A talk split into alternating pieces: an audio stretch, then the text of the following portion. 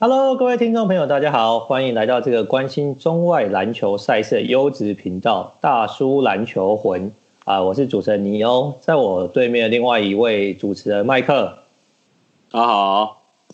哎，麦克啊，你这几天好吗？这几天不太好，又不好了，有点有点太早录音了，不像平常都是这个夜晚，然后还有一点点饮料的陪伴，今天只能喝水，然后光线又这么亮，不知道等一下发挥的怎么样。这倒是了，哈，第一次我们在这个大白天录音，外面太阳实在有点大。夜行动物，现在眼睛都有点睁不开了。好，那自从我们上次录音呢，到今天呢，NBA 这两天又进行两场赛事。第一场呢是昨天呢，这个热火跟塞尔提克东区冠军战的第二场战役。那在礼拜三的时候呢，这个三重绿雪人啊，我们来宾说塞尔提克应该会反弹。所以我觉得第二战其实是一个蛮重要的指标啦，因为如果他今天怎么没找绿血人来？绿血人有事，他怕你一直抢，找他来吧。他怕你一直呛他，他跟我说先不要，还是他在疗伤？呃，也有可能，这个我们之后再关心他一下。啊，对，那其实我觉得第二战其实蛮重要的啊，因为如果塞尔提克可以呃就是扳成一比一的话，其实这个战线马上就被拉长了嘛。那塞尔提克其实在前半段的确打也不错啦。那曾经一度到达十七分的领先，可惜呢又无法守成，最后又被热火逆转啦。那这个热火逆转之后，Jimmy Butler 也是非常嚣张的说：“哎、欸，我们就是喜欢打这种逆风球，逆转对方的感觉相当的不错。”麦克啊，你看这场比赛之后，你对这场赛事有什么样的想法吗？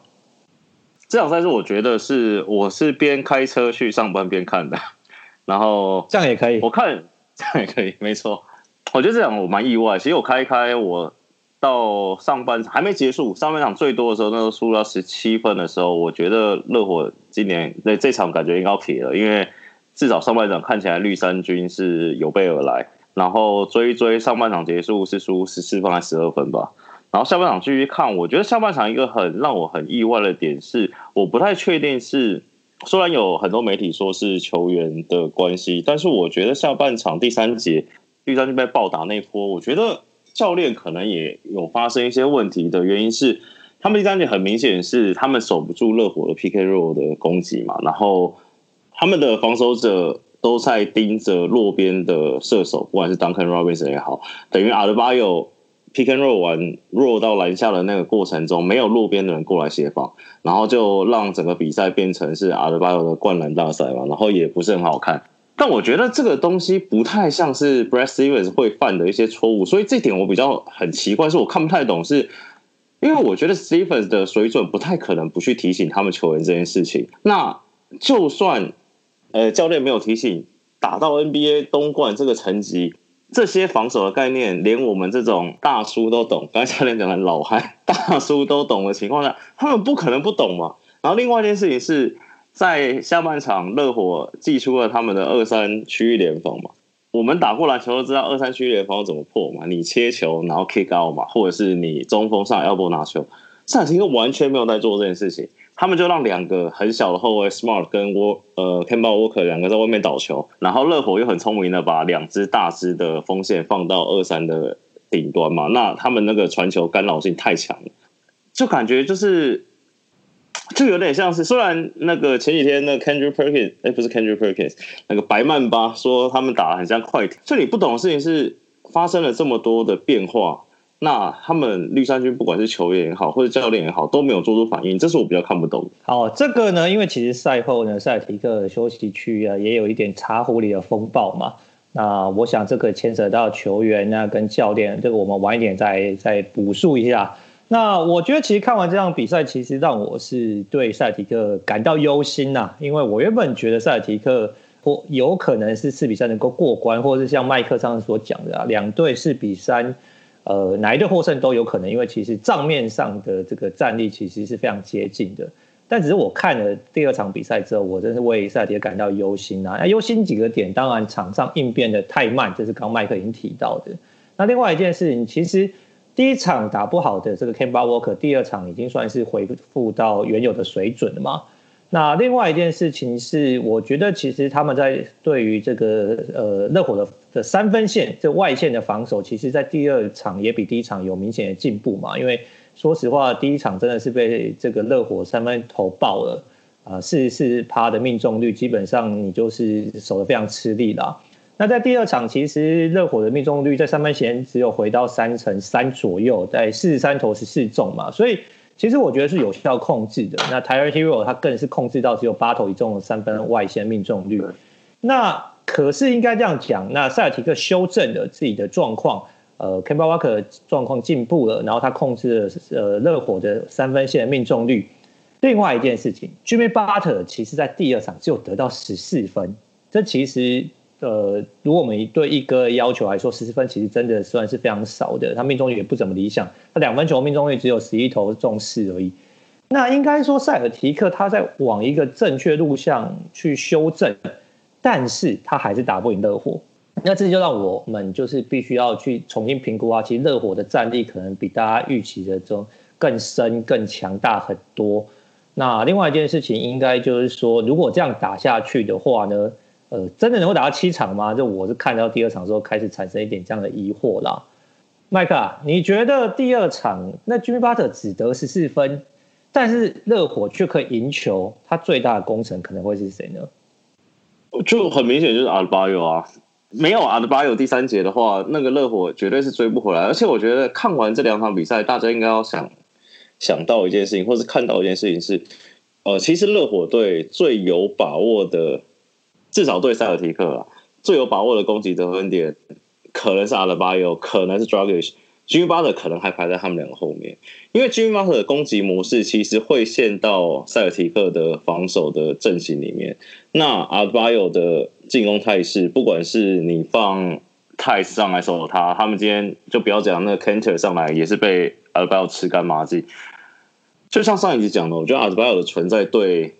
绿衫军是无解的。那其实应该要看到热火说，为什么说热火的战力很完整？是，你没有办法想象，是一个球队的账面上的一个 Jimmy Butler 只得了十四分，他们还是可以赢球。那我那我要我要这边要、嗯、要那个插一个问题哈。呃，阿德巴约其实有像我们之前讨论啊，对于塞提克来说是有点无解的一个存在嘛，因为你就是没有一个有能力可以单防限制他的球员嘛。嗯，那 Golden Dragon 其实这两场打得非常好，他命中率也高，然后两场的得分都超过二十五分嘛。你如果是塞尔提克，你应该会想办法限制他吧？如果你没办法限制阿德巴约的话，你应该会限限制那个 Dragic 吗？对，你你你会选择用 Marcus Smart 一单防他，不要换防吗？还是你觉得要怎么样才能够限制 Dragic 的进攻武器？我觉得应该要两种方式轮流，就像是。呃，西区球队伺候 leader 或伺候 Harden 一样，就是你要一个人一直盯着他，然后他拿到球之后，可能提前在半场的时候就 beat 他，让他把球丢出去。因为 Dragic 其实相对来说，他的进攻威胁性，他持球的进攻威胁性还是比他空手的大。虽然热火队有另外一个很好的事情是他们的进攻。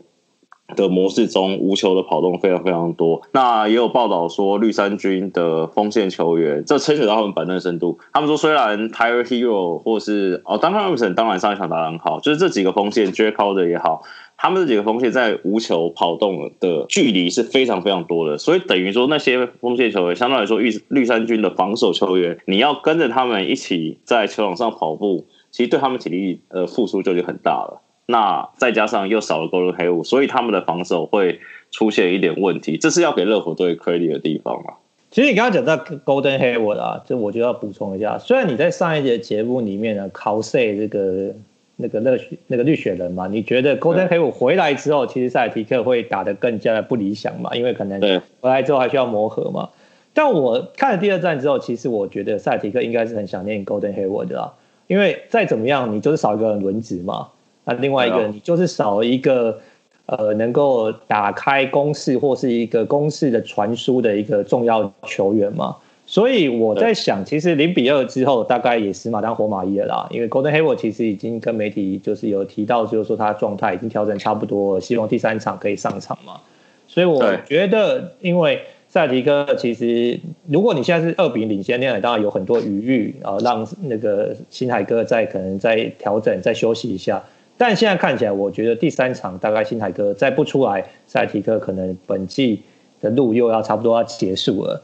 那刚刚有提到另外一件事情，就是这个赛后的这个有点像是内讧啊，就是 Mark Smart 或者甚至呃，可能他报道是说 Mark Smart 跟这个 John Brown 有一些这个言语的冲突跟交换啊，但是有更多的媒体报道其实是冲突的的人不止他们两个啦。甚至有时候丢东西的声音啊，或者是 Max Mar 先离席之后，呃，其实休息区还是传出很多咒骂声啊。那所以其实有很多球迷是担心塞尔提克的状况，就是说已经零比二落后，却还有休息室的风暴，导致呢这个 Brad Stevens 隔天的练球是暂停的嘛，因为他希望让大家稍微休息，然后冷静一下。所以可能对于塞尔提克的接下来赛事会觉得非常的忧心，可能担心一比四啊、零比四就被热火带走了。但是我知道麦克有不同的想法，他觉得其实休息室里面有一些争论，不见得是坏事。对，我看到这个新闻的时候，其实我内心觉得塞尔提克可能有救了，因为在这两场失败之后，我觉得，而且塞尔提克是相对比较年轻的球队。那假如说这两场比赛输了之后，你回到休息室，大家都默默的，对不对？拆绷带，拆绷带，换衣服的换衣服，去记者会，去记者会。绝对没没救了，那就是一个四比零、四比一的节奏嘛。对啊，那你这样看，换个角度看哦，假如说快艇在第六战完休一次吵架，那搞不好第一场就赢了。因为有些球队就是缺一把火嘛。那赛迪克是年轻的球队，就是又更需要这种额外的所谓的动力 （motivation） 去刺激他们。那 Marcus Smart 本来就是。在球队里面扮演这样的角色嘛？Jaylen Brown 虽然 Jaylen Brown 好像跟他吵架，然后报道看起来是 Jaylen Brown 要让 Smart 冷静下来嘛，但是 Smart 这把火太大，继续烧嘛。Jaylen Brown 赛后记者会说，Smart 就是在他就是这样的一个人，这也是为什么他可以在 NBA 成功的原因。我相信，虽然今天绿血人不在，我相信所有塞尔提克的球迷应该都不会讨厌 Marcus Smart，他确实是他们在球队中不能说精神领袖，算是扮演很大一部分的角色，那我觉得出现这种事情，对年轻的绿血人一定不是绿血人，年轻的绿衫军一定是一件比较好的事情啊。我觉得第三战其实听起来真的是的确相当关键啊。首先，如果你塞尔提克陷入零比三的逆境的话，那基本上系列赛就结束了嘛。那我觉得现在其实综合刚刚麦克所说的，就是他们可能。呃，在这个休息区这个争端之后，也许塞尔提克的这个斗心斗志整个都会激发出来。那如果加上 Gordon Hayward 的回归，可以在第三仗有好的表现，然后把系列赛摆成一比二，那我觉得可能战线就会延长了嘛。那如果 Gordon Hayward 也没有，我再补充一下。我觉得 Gordon Hayward 会对塞尔提克另外一个很大的帮助是，你看到第二场的区域防守，不管是 Kemba Walker 或是 Marcus Smart 或者是 Wanamaker，其实他们的身材普遍都比较小，大概都在六十三以下。你在面对 Jimmy Butler 跟 Jae Crowder 两个上缘的防守者的情况下，其实身材是算重要的。大家不要忘记 Golden Hayward 他其实有六十八。而且他又能有传导跟组织攻势的能力嘛？不像 Jalen Brown 或 Jason Tatum，其实他们相对来说在传导导球比较不足。就像你看到的事情是，第二场比赛塞尔提克很少选择把 Jalen Brown 跟 Jason Tatum 拉到弧顶去做组织攻势，他们可能是塞在两个底角，或是偶尔跑上中或空中切的角色。假如今天有 Gordon Hayward 的话，他其实可以分担在弧顶在上上面外围组织攻势的能力，其实会对塞尔提克破。热火的区域防守有很大的帮助，对这个我完全是同意的啦。其实我觉得 Golden Hayward 对于球队的帮助呢，最大不会来自得分呐，因为其实呃，我觉得塞尔提克跟热火这个系列赛，其实两场比赛的分差都非常接近嘛。那其实有些时候，其实我觉得像上次我们讨论到，两个教练都是在斗智斗力嘛。那 NBA 常常会比赛呢，会有一波来一波去的状况嘛。有些时候我状况好的时候打一波十二比四。状况不好的时候被对方打一个什么三比十五之类的状况，那这时候场上的球员能不能稳住节奏？那另外有没有一个稳定的攻输传导？我觉得 Golden 黑五会扮演塞尔提克非常重要的角色啦。所以呢，应该是说塞尔提克球迷应该要睁大眼睛看第三场的状况，因为如果第三场能够回魂，我觉得系列赛还有的打。那如果第三场就撇掉的话，那我觉得我们下一次呢，大概就只要讨论这个。快呃金块跟湖人就够了，因为可能下一次就可以找赛提克怎么样？然后三比零的话，下一次就可以找绿血人来谈他们这一季的总结发言。我觉得三比零的话，他就不会来了，所以我们还是希望可以把战线拉长的话，我们可能比较有机会看到那个绿血人再重新上我们的节目 啊。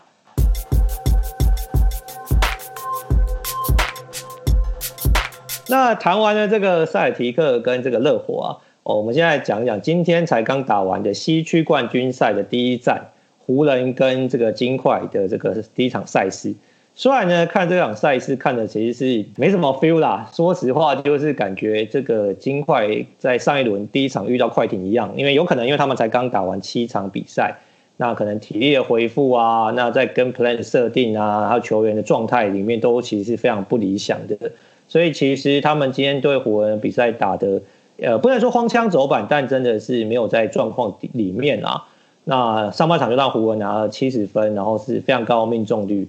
那下半场呢，呃，其实好像试图振作，但也是遇阵乏力，然后一度落后，最后大比分的就输球。老邦卷在第四节很早就下去，对不对？披了毛巾坐在场下休息了。那也有球迷这个还担心说，会不会这个系列赛看不到全力战了？因为可能省力战就会赢球的话，可能老布朗就不会发力打了嘛。我感觉第一场比赛可能参考价值比较不高，我们还是要看后续的这个态势的发展。那麦克，你看完西冠第一场之后，你觉得湖人跟呃金块，你对他们的未来有什么想法吗？我觉得金块金块蛮强的，就是现在大家一种一种氛围，就是说金块没差，第一场就让一下你们，或者说金块习惯要先让三场嘛。他真的输了，他们。至少压力也不太会有太大压力啊。那撇开玩笑不谈了，正常来说，金块这系列赛就算输给湖人，他们也没差，他们也算是来吸收一些经验，因为他们本来就没有人预期他们今年会是冠军的 contender。就像是跟快艇打完前四战，就可以说压力不在我们这边，我们只要 have fun 就好。那我觉得他们就是继续 have fun 下去。跟上一轮比较不同的事情是。确实，间第一站金块看起来没有对湖人做出相对应的一些战术的布置啊，但是我们也习惯了前两轮，Mike Malone 大概都是在第三站、第四站才做出呃跟对手的阵容相对应的战术布置，所以今天第一站其实就像 Neil 讲，其实我觉得参考价值没有很高。其实第一节。第一节其实是金块是赢的，其实第一节打的就很像是我们比较熟悉的金块，就是以 Jokic 为主，然后外围炮火四射，然后大家一直空手切去找 Jokic，围绕 Jokic 打。当然第二节那个老超人 Dwight Howard 上来直接把 Jokic 弄下去，我真的看到都笑了，我真的觉得这个真的很厉害，直接弄了个两个进攻犯规，然后把 Jokic 算整个惹毛吧，你也很难看到 Jokic 真的有点不爽的感觉，但是确实是。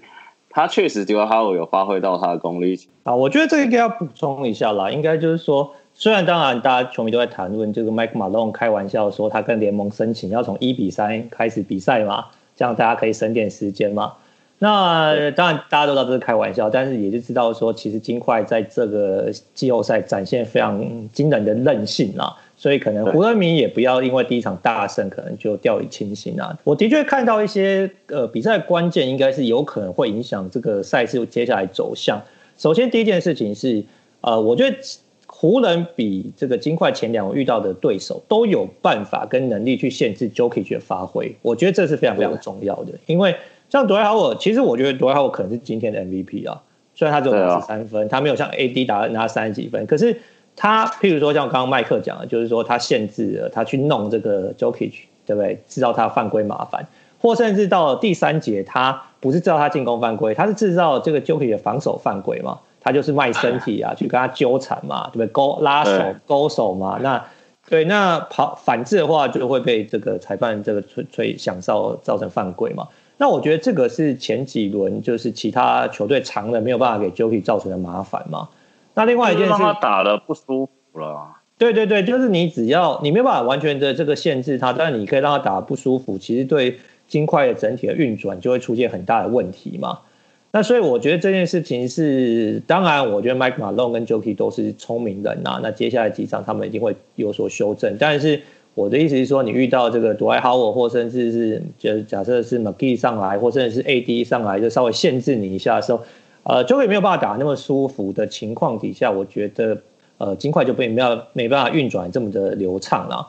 那九万梦你今天打的，我觉得中规中矩啦，就是你没有说特别出色，但是也是在他水准以上。很明显的，像我像我们上次跟这个呃麦克讨论的情况啊，金块的防守一直都不是很好的球队。你要赢球，必须你的进攻火力是要比对方更强大的。我觉得，如果说你让湖人打得这么顺手，那你自己的进攻火力又不够流畅的话，那其实金块当然就是凶多吉少嘛。那今天看起来，金块在几个这个除了 Jokic Murray 以外球员，其实发挥都不是很正常啦，或是说可能就是没有像前几场那么的突出。那我想金块的状况呢，我们再给他一点时间。也许第二站或第三站，我们会看到不一样态势的金块。那也许那时候，我就就可以需要一点时间去找到或者去发现，因为我觉得 Jokic 很聪明，就是他会在每一战中去调整，他觉得他怎么打，或者他在哪个位置打，或他会对球队帮助比较大。我觉得对湖人来说，他今天可能也在适应，因为你看，相对他对快艇或他对爵士。他虽然打法都还是尽快围绕着他为中心去主打，但是他持球的位置跟是不是他发动进攻，其实都有细微的不一样。那都是因应对手的防守的阵势，就可以去选择他最好的进攻的发动起点嘛。那他确实没有。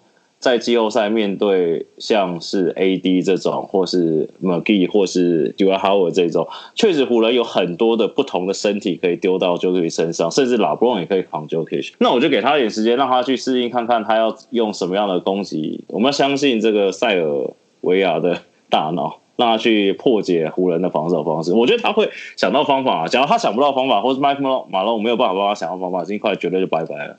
对，我觉得还是要补充一下啦，就是今天呢有几点，我觉得是金块接下来一定要修正。首先，这篮板就是输太多了嘛，那可能就是湖人在禁区有更好的机动性跟高高度嘛，所以让他们抓不到篮板。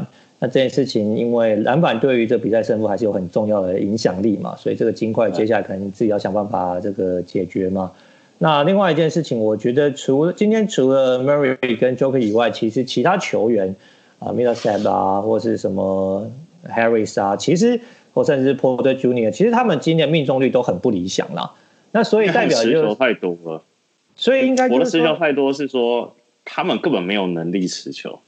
他们前几个系列战会很好的原因是球都在 Murray 跟 Jokic 手上，他们只要负责投跟空手切完的 finish 就好。啊，今天湖人队限制就是啊，可能也不是限制，可能因为 Jokic 的犯规麻烦，他也不在场上。那球就给你，假如说能力没有到那边，你要在这个关键时间，你要处理那么多球，你相对来说你的效率什么都会比较低啊。这是当然啦，但是我觉得其实赢球不可能只靠两个人嘛，所以就是说对方他，他们自己赢球就是靠他们两个一样，靠两个以外，你其他人拿到球的时候要把球丢进篮筐嘛，出现空档的时候你总是要投进嘛，对不对？当然，我觉得你讲很有道理啊。今天他们可能就是要负担可能比之前系列赛更重要的角色。可是我觉得，如果要赢球的话，如果对方因为湖人一定是会用尽全力去限制这个 Jokic 跟 Murray 嘛，那其他球员的发挥就会变得非常重要了。不过我们还是要强调一下啦，我觉得第一场真的，其实他我就老不忘讲了嘛，就试探嘛。我觉得对于金块，呃，我觉得对金块来说。呃，他们已经很久很久没有进入这个西区冠军赛了嘛？上一次是二零零九年嘛，是那个 c a m e r Anthony 还在金块的年代嘛，所以呃，他们也需要点经验去成长，然后另外他们就是需需要试试水温嘛。我觉得也许第二站、第三站之后，我们再来看，就会发现跟第一站是完全不一样的金块团队了。那所以我觉得这个之后呢，我们可以留到之后再做好好讨论。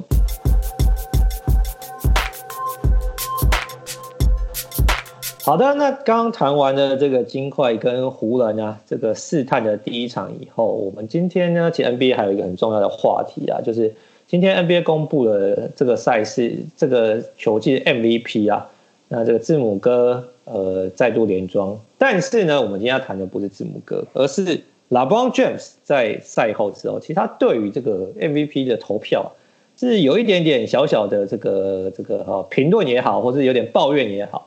他是有一点觉得 piss off，他只有拿到十六张呃第一名的选票，那这当然也引起很多球迷的讨论啊，因为有些球迷觉得说啊，LeBron 是因为他可能太稳定了，每年都打这么好，所以可能大家在投票的时候就没有觉得他是 MVP 的当然人选。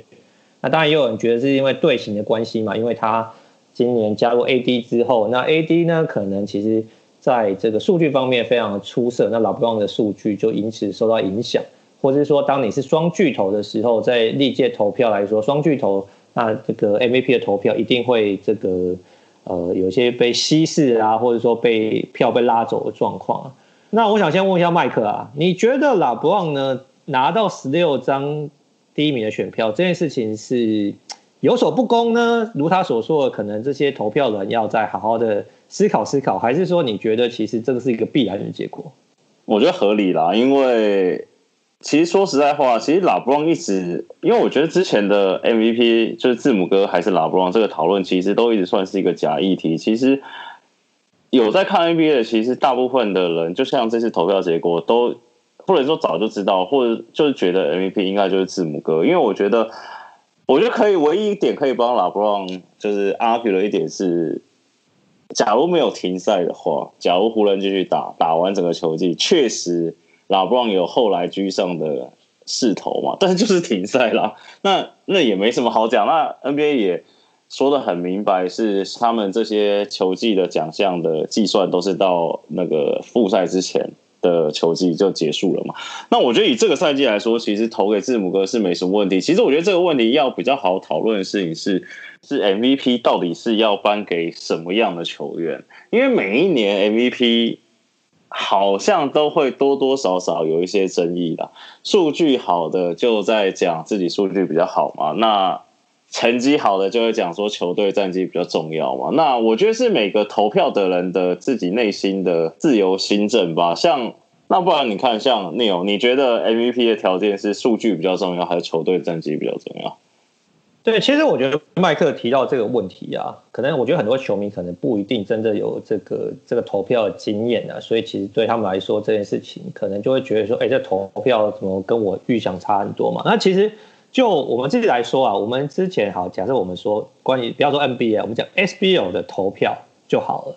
其实这个问题就已经变得非常复杂，到底是球队战绩重要，还是球员的成绩重要？觉得说好，假设你这个球队战绩很差，那你有一个超级球星，那他一个人就是力挽狂澜，可是球队成绩就不好，那你说 MVP 就不给他吗？其实对他来说并不公平嘛。那当然是对于那个，就是全联盟冠成绩最好的球队来说，好，可能大家都对非常的这个，呃，有很稳定的贡献，然后可能有一个人稍微突出一点，那可能他个人成绩没有那么的出出色，但是他却带领球队拿到全联盟第一。那你说哦，那因为你个人成绩不够出色，所以我 MVP 不给这个全联盟最佳球队的代表球星。这样讲起来，其实也是非常的复杂嘛，所以到最后真的就是自由心证嘛，就是说你要去评估说好这个球员到底他打的多好可以拿到 MVP，还是说他带领球队战绩多好可以拿到 MVP，这个其实没有一个答案嘛，所以其实我们这样在看 MVP 或是任何投票这个人为投票的讨论的时候，都会造成很大的争端，就是这个原因嘛，所以我觉得这件事情，那是不是只有篮球会有这种问题啊？没有，其实美国之棒也常发生这种问题啊。嗯，Mike Trout 整年都在 MVP 啊，他们天使那么烂。Trout 也没有整年都在 MVP，他常常在 MVP 前三名，但不是每年都拿到。或者是应该这样讲嘛？之前那个 Aaron 照 NBA 的逻辑，其实 Mike Trout 永远拿不到 MVP，对不对？呃，我觉得这也不一定，因为 Mike Trout 真的成绩就是比人家好上一大截嘛。因为我们觉得，说实话，就是说，你说，呃，现在 NBA 球员。我们把这个摊开来，你说字母哥的的数字真的有比其他人好上一大截吗？我觉得可能没有嘛。他可能 PER 值是最佳的，可是譬如说他很多累积的成绩不见得是最好的。譬如他得分不够多嘛，对不对？那他的助攻啊，其实像老布朗，很多人帮老布朗抱屈，就是说哇，老布朗打打了十七年，却成为最老的助攻王，这个很屌了吧？对，可是他却没有拿 MVP 嘛，所以我觉得。字母哥其实他最大的加分其实是团队战绩啦。那如果以这一点来说，也许 NBA 是很看重团队战绩的。那我觉得这件事也合理的原因是，呃，篮球是五个人的运动嘛，棒球是十个人的运动嘛。说实话，篮球一己之力带领球队赢球的可能性比棒球高很多，也比美式足球高很多。所以其实篮球你个人战绩呃个人的成绩跟球队战绩的这个比例，也许对于这个投票的人来说，你能够带领球队赢球是非常非常重要的指标嘛。比如说我们说 Devin Booker 好了，哇，这个超狂的射手，那他成绩也非常的惊人，或是这个 Bradley Beal 今年三十分六助攻，就连前三队都没有选上嘛。Trae Young 三小军团是，所以。我觉得，如果以这个标准来谈论起来，NBA 他们在投票的时候，对于团队战绩这件事情是非常看重的。我想这个应该是毋庸置疑的啊。那但是，假如说以这个逻辑，那西河就不应该拿 MVP 啊？哎、欸，这规则就有例外嘛？是不是？其实这个 Russell Westbrook 或者当时 James Harden 拿 MVP 的时候，我都是觉得，哎，这个有点不是很合适。但是，其实那时候也有人说嘛，这个。Nike 是不是有后面出力力拱他们球星拿 MVP？当时哈登、艾迪达的不是，当时 Westbrook 跟那个 Russell Westbrook 跟这个 James Harden 在竞争的那一年嘛，嗯、那时候 Nike 的内线消息就是说，哦，那哎，这个就是我们不开玩笑，那时候我们的确最早听到的内线消息就是 Nike 传出来的，说啊，Russell Westbrook 击败了 James Harden 拿到当年 MVP 嘛，那所以。呃，我不知道他们的消息，我们该不会要下一要讲什么伊古达拉跟科瑞的故事了吧？哎，没有没有，我不知道这消息怎么来的。那的确当年是这个 Russell Westbrook 拿到 MVP 了。那但是因为他当年有一个非常狂的数据加持，是他平均大三元嘛，这个是史上没有人达成过的成就嘛。那所以也许因为这个成就实在太伟大了，所以球队战绩虽然不理想，但他拿到 MVP 嘛。那老布朗今年。呃，没错，就是十第十七个球季，三十五岁拿到助攻王，也是非常伟大的成就。可是呢，可能在历史上来看来说，可能不够支撑他足以拿到 MVP 啦。那我觉得应该要谈的另外一件事情，应该是说，我相信老布朗不是认为自己应该拿 MVP，也也许他是，但是我们不认同。但我觉得他可能觉得说，只有十六张第一名的选票对他来说是这个呃。远低于他预期嘛，代表说很多人可能没有认可他今年的表现或是成绩嘛。那这个我觉得应该是可以讨论的，因为其实在这几年来，一直有些球员对于投票者，他对于现代篮球的认识是有所质疑的，因为因为有些投票者其实他应该是年纪比较大一点或比较资深嘛，那也许他看篮球的方式比较 old school，比较 traditional，像我们一样嘛。但是因为现在篮球跟九零年代或者零零年代已经有很大的差异了嘛。那所以其实有些球员也对这些投票者的资格，或者说他们对于不管是奖项认定，或是说对球队呃，或者说球员战绩的认可，他们是有所质疑的。那这件事，麦克你怎么看呢？刚好最近是颁这个颁奖的感谢季嘛，那很多奖项陆续颁出来，其实引发了很多 NBA 球员讨论。像之前在 KD 在上那个 JJ Redick 也是播客的节目的时候，也有聊到这个。投票系统的问题，他们那时候在聊最佳防守球员。那 JJ Redick 提了一个他觉得防守很好的球员，叫 Jrue Holiday，就是他鹈鹕队的队友。他甚至觉得 Jrue Holiday 应该是 DPOY，就是年度防守球员的 contender 啊。他不敢说他一定会是 DPOY。那 KD 非常认同这件事情。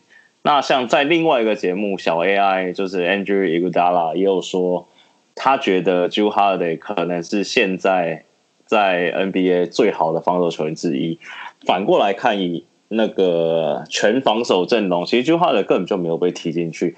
所以那时候大家就在聊说，那到底投出最佳防守阵容的这些拥有投票权的人，不管是记者也好，就是有投票权这些人，他们到底看不看得懂篮球？那时候 JJ Redick 就问 KD 说：“以你直觉，就是这些投票者里面有多少人是看得懂篮球的？”KD 说大概只有百分之二十。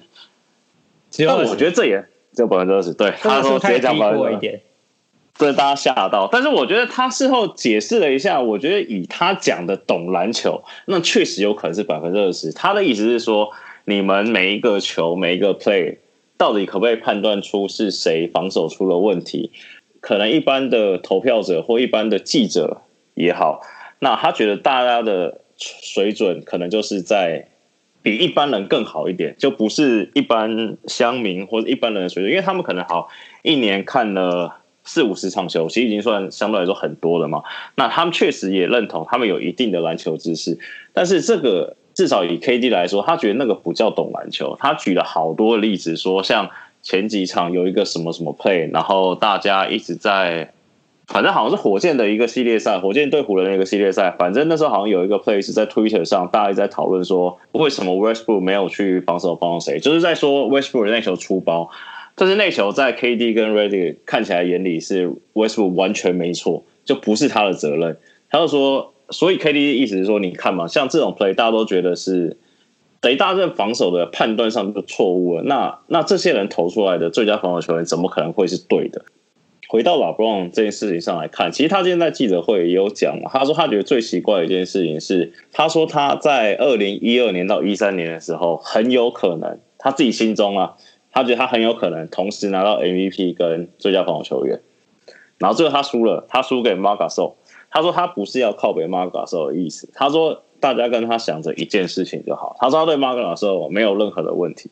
然后大家想一件事情，那一年 m a r g a s o 拿最佳防守球员。他说，但是那年 Marc Gasol 只入选年度防守第二队。他说怎么可能有这种事情？他意思说这种事情就像是今天拿了 MVP 的人选到全 NBA 第二队，拿到全拿到新人王的人选到新人第二队。他说这件事情不合理。那我又再稍微搜寻了一下，其实 Marc Gasol 也不是第一个发生这件事情，在前一个发生这件事情是 Tyson Chandler，他在在前一年二零一二年拿到最佳防守球员，但是也只入选了第二队而已。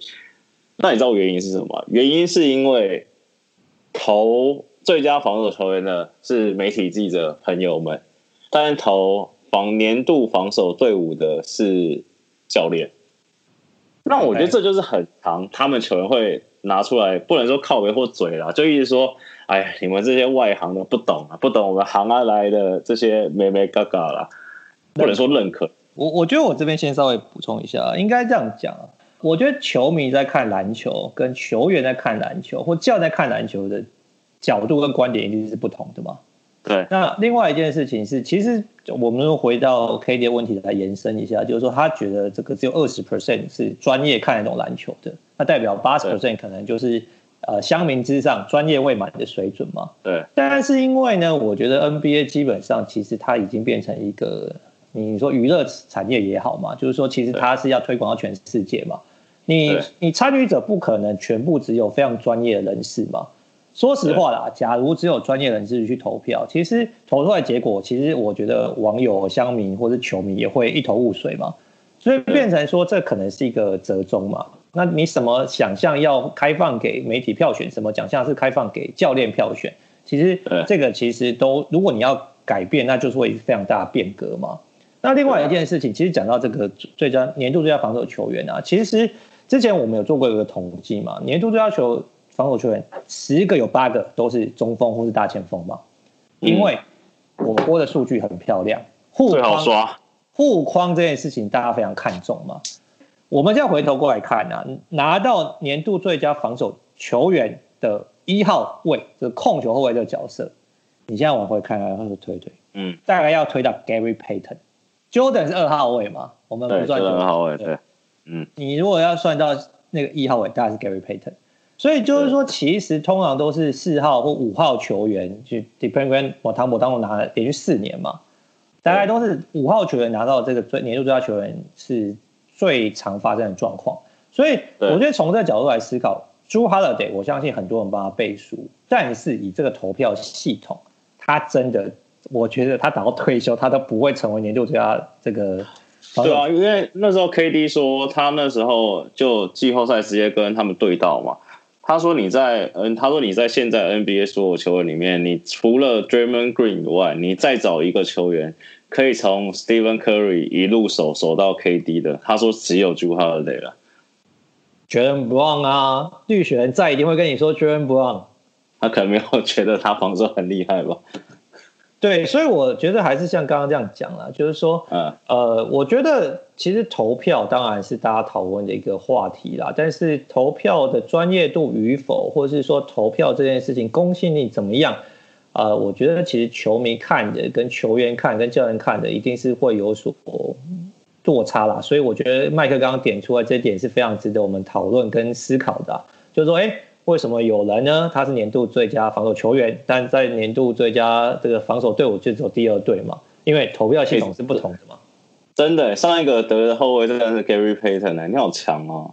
哎，这个我们之前有做过讨论跟功课的嘛？哦哦，对啊，所以为什么之前刚刚讲到说这个联盟的状态是不一样的？其实 Gary Payton 那个是九零年代的事情嘛，那你可以可想而知嘛，就是说，假如投票的人员隔了二十年，对他们现在看的篮球跟九零年代篮球已经是完全不一样了。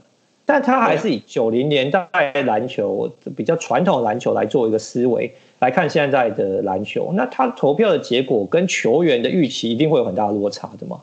对，所以我觉得其实 LeBron 点出这一点，其实我们没有要针对谁啊，但我觉得这个是一个蛮有趣的讨论啊。那而且反正 LeBron 呢，我是觉得赢球就不要再赢话了，对不对？他今年对不对打也不错，今年赢球了。